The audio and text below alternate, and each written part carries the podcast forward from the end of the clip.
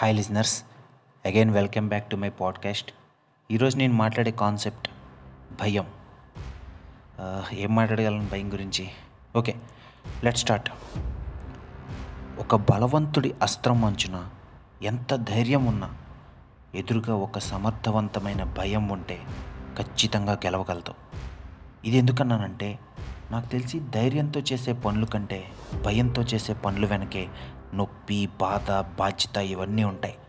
ఇప్పుడు నేను గెలవలేకపోతే ఇంకెప్పుడు గెలవలేననే భయం ఖచ్చితంగా గెలిచేలా చేయగలదు.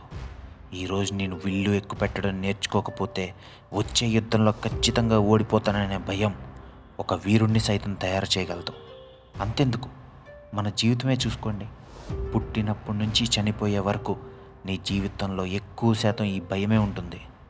పుట్టిన తర్వాత తల్లి గర్భం నుంచి బయటకు వచ్చిన నీకు ఎక్కడ ఊపిరి తీసుకోకపోతే చనిపోతాను అన్న భయమే నీకు ప్రాణం పోస్తుంది. పెరిగిన తర్వాత జీవితం ఏమైపోతుందా అన్న భయం, పెళ్ళి తర్వాత పిల్లలు ఏమైపోతారన్న భయం, నాకు ఏ రోగం వస్తుందా అన్న భయం, చివరికి ఎప్పుడు పోతామో అని కూడా భయపడుతుంటాం. ఇన్ని భయాల మధ్య కొనసాగుతున్న నీ జీవితంలో నువ్వు వాటికి ప్రదర్శించే ధైర్యం మీదే నీ గెలుపులు, ఓటములు, సంతోషాలు ఇవన్నీ ఆధారపడుతుంటాయి. కానీ చివరిగా ఒక్క మాట, జీవితంలో భయం ఉండాలి, జీవితం అంటే భయపడకూడదు.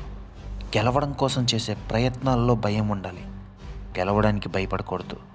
నీకున్న భయంతో ధైర్యంగా అడిగే, ఖచ్చితంగా గెలుస్తావు. Yours Vikram. Thank you, all the best.